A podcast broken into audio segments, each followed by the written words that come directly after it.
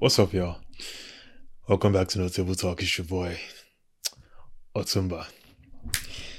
Let's get into it.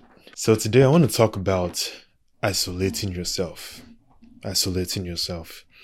I was thinking about this from personal experience with someone that is close to me and dear to me, and also from um, my own personal experience as well. We've probably heard this a lot of the time of how human beings are social beings. And it's the truth. Human beings are social beings. We are made to interact. Our makeup draws a lot of juice and a lot of gas from our interactions with not just the world around us, but the individuals in the world around us. You get what I'm saying? It's no mistake that a lot of our natural abilities are hinged on procreation. A lot of our natural abilities are hinged on us not just gravitating towards like minded people, whether by thought process or belief or culture, but naturally we are made to procreate. Naturally, we are made to, to form communities, if that makes sense. But in thinking of isolation, I thought of two concepts that some of us may be familiar with, probably probably one more than the other. The first concept, I was thinking of solitary confinement in prisons and how even though pe- people that are put in solitary confinement aren't just the most dangerous people or the most um, the people with the worst crimes. Yeah, people go into solitary are put into solitary confinement sometimes for their safety, sometimes if they have mental illnesses long and short of it, people are put into solitary confinement because they're deemed unfit for general population, whether it's for their safety or whether it's for the safety of the general population. They're deemed unfit for that general population. That's wild. because solitary confinement is mostly used as a punitive tool. And this is something that people do willingly people choose to isolate themselves. And research has been done that people that go into solitary confinement, especially for long periods of time, they're more prone to depression, they're more prone to psychosis, they're more prone to anxiety, rapidly increasing levels of anxiety, they're more prone to suicidal thoughts. You get what I'm saying? And this is something that people do willingly people willingly isolate themselves. That's wild to me. And I'm not even saying this from the outside looking in. I'm saying this from someone who has been on the inside and who even sometimes even finds himself still on the inside. Sometimes even still has to actively work towards not isolating himself or not putting himself in his corner. You get what I'm saying? The second concept that I was thinking about when it comes to isolating yourself. This one is the one that most of us may be able to relate more to, which is the pandemic. Which is the pandemic. A lot of us are still reeling from our quarantine period. Just us being isolated for, I think, um, I think it was about two years. A lot of us saw the effects it had on us and we're still reeling from it. We're still trying to make adjustments to recover from how it affected us even in some ways, you even see the effects generationally. I mean, I was having a conversation with somebody on the soccer field today, and was talking about because he teaches in high schools and he, and he visits high schools and he tutors and he has a lot of experience around high schoolers and even going back to elementary school. And he was talking about how he has conversations with the teachers and how the teachers say that a lot of students are behind, not just education wise and knowledge wise, but behaviorally. You get what I'm saying? Because they were isolated from their peers, they were isolated from other children, they were isolated from the school system, the school system that's just not supposed to and to impact you educationally, but also socially. You get what I'm saying? And in other ways. And I was talking about that. So we sometimes we even see the effects generationally. You get what I'm saying? And I thought that was wild because this is something that people do, and that was just for two years. That was just for two years. You get what I'm saying? But this is something that people do for years, for long periods of time. And when I start to even think of the effects, even looking at myself, sometimes, I mean, more recently, I've been more introspective and, um, just me being in certain environments, I started to discover how, for whatever reason, I, I could isolate myself, I could repress, I could go back into my shell. Whether I've been forced to, whether I've chosen to, it doesn't really matter. The effects are still there. And I've been seeing some of the effects in myself. And they're not good. so those are the two concepts that I was thinking about in relating to isolating yourself. And the similarities to those two concepts and to or the similarities of those two concepts to just life in general were pretty mind blowing to me, were pretty stark. But that's by the side. On this topic of isolating yourself, I want to talk about one danger, one danger, or one result that comes from this. Like I said, I'm talking from experience. So a lot of people may be able to relate with me. Um, and a lot of people may not be able to relate with me because they haven't had to deal with it. So that's also good because you don't want to deal with it. But when it comes to isolating yourself, and I've discovered that isolating yourself prevents you from seeing your life in the context of what the real world, of what the of what real life is, in the context in the context of the real world. I realized that when you isolate yourself, you become hyposensitive break that word down. Hyposensitive. Sensitive. You don't need to explain that. Hypo being the opposite of hyper. Hyper being excessive. Hypo being the opposite of that. You get what I'm saying?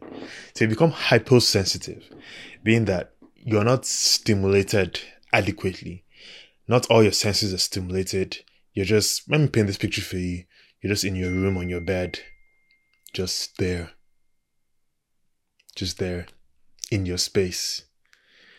You're not engaging, you're not your brain your brain isn't isn't um isn't tickled by the conversations of people, the the the actions of people, the just life in general outside your space, life in general outside your room. You're just on your bed. You get what I'm saying? You become hypersensitive. And then what happens? You're just in your head. And when you're just in your head, for the most part, you just start to think of your your issues, your problems. You get what I'm saying? And they just build a castle out of them. Build a castle out of them. A mountain. You get what I'm saying? And when I say you don't start to see your life in the context of the real world or what life really is, you don't see your life in the context of the world that, yes, is full of so many things that we wish could be better, so many things that annoy us, so many things that are just going downhill. But we also don't see life with so many things to be grateful for. We don't see life for so many things to be thankful for, for the good things. So you start to focus on your problems, and your problems then seem peculiar to you. But everybody's going through those problems. But everybody's also going through things to be grateful for. That's what I mean by you don't start to see your life in the context of the real world of what life really is. You get what I'm saying? Just even communicating with people around you, communicating with friends or family or whatever, whoever may be in your immediate space. It becomes clear to you that first of all, your peculiar your your your issues are not peculiar to you. Yes, your situations may be significant to your life, but in the general context of things, you just realize that everybody's going through shit. no matter how much you think someone isn't, everybody's going through shit. You even start to realize that what you even thought was your problem compared to other people's isn't even that bad. Sometimes your your your your life that you have might have even seen as such a chore or such a severe duty that is unjustly unjustly cast on you you start to realize that it may even be somebody else's hope. it may be somebody, it may be somebody else's prayer. You get what I'm saying? And all that just comes from isolating yourself. You feel me? And even speaking for my faith, that just even makes you prime prime target for the devil. prime target. Prime target. I mean, even if you just watch animals in the wild, especially when lions hunt, not even just lions, most hunters in the wild, it lions, cheetahs, hyenas, whatever it is, the more isolated you are, even crocodiles, even on the, by the riverside, the more isolated you are, the easier you are to be picked, the more available you are for easy pickings. You get what I'm saying? You're just a juicy prey that that that is just waiting to just be pounced on. You get what I'm saying? So yeah, there's a saying that is that that that that says that there's there's safety in numbers. There is safety in numbers, numbers that comes from not isolating yourself. You get me? So I want to encourage us today. Don't isolate yourself because, like I said, I can directly relate to this. I've been there. I've been there. But I still find myself there sometimes for whatever reason whether I have been placed in that situation or whether it's just me wallowing in my issues or whatever it is. Whatever it is, I've been there. But don't isolate yourself. Don't isolate yourself. And this is not even me saying that your problem, your the solution to your problems is outside your space or is outside the bubble you've created just for yourself. But it's just me saying that the solution definitely isn't in it. you get what I'm saying? But outside it, you could find the solution, but outside it, you could find people that will relate with you, that could help you feel better. You could find people that just, and sometimes even just sharing. Sometimes even just sharing relieves you.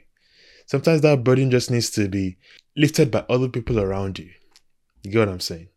So let's not isolate ourselves. Let's not isolate ourselves because you just directly set yourself up for a lot of failure.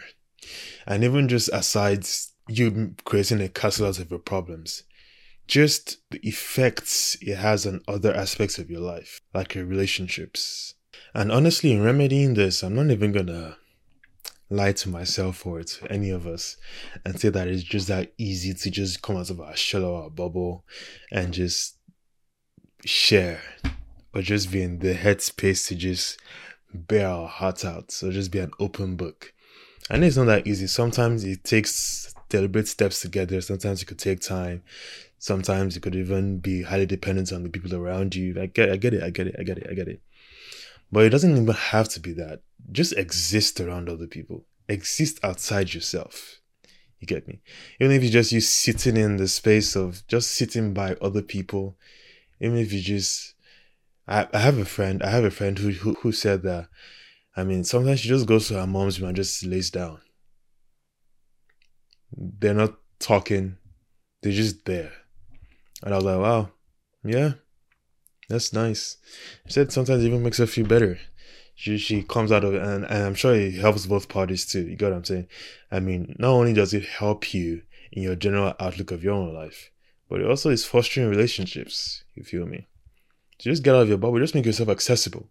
Make yourself accessible, because I mean, it's one thing if you're even expecting people to just invade your space. Not everybody wants that. But if that's even your expectation, if your expectation is that people just need to come to you and service you and just be asking what's wrong and just be everybody's dealing with their own shit, bro. I'm not even gonna lie. Everybody's dealing with their own stuff, man. So just make yourself accessible. Don't isolate yourself. Don't isolate yourself, man. Please, man. Please. I'm gonna be honest with you guys, man. There are people who have gone through this for long periods of time and the thing about time is it's not free. It comes at the cost of majorly age. And you see that the older you get, the more certain actions in your life start to get reinforced. And as those actions in your life start to get reinforced, so do the effects. You get me? And because those effects have taken such deep roots, to then solve those effects, to then go back on those effects, because sometimes becomes too much to bear. Sometimes the deed is already done. Sometimes the effects are already done. You can't you can't you can't go back on it. You get what I'm saying? But honestly, it's never too late. The best time is now. The best time to make the change is now. You get me? There's no better time than now.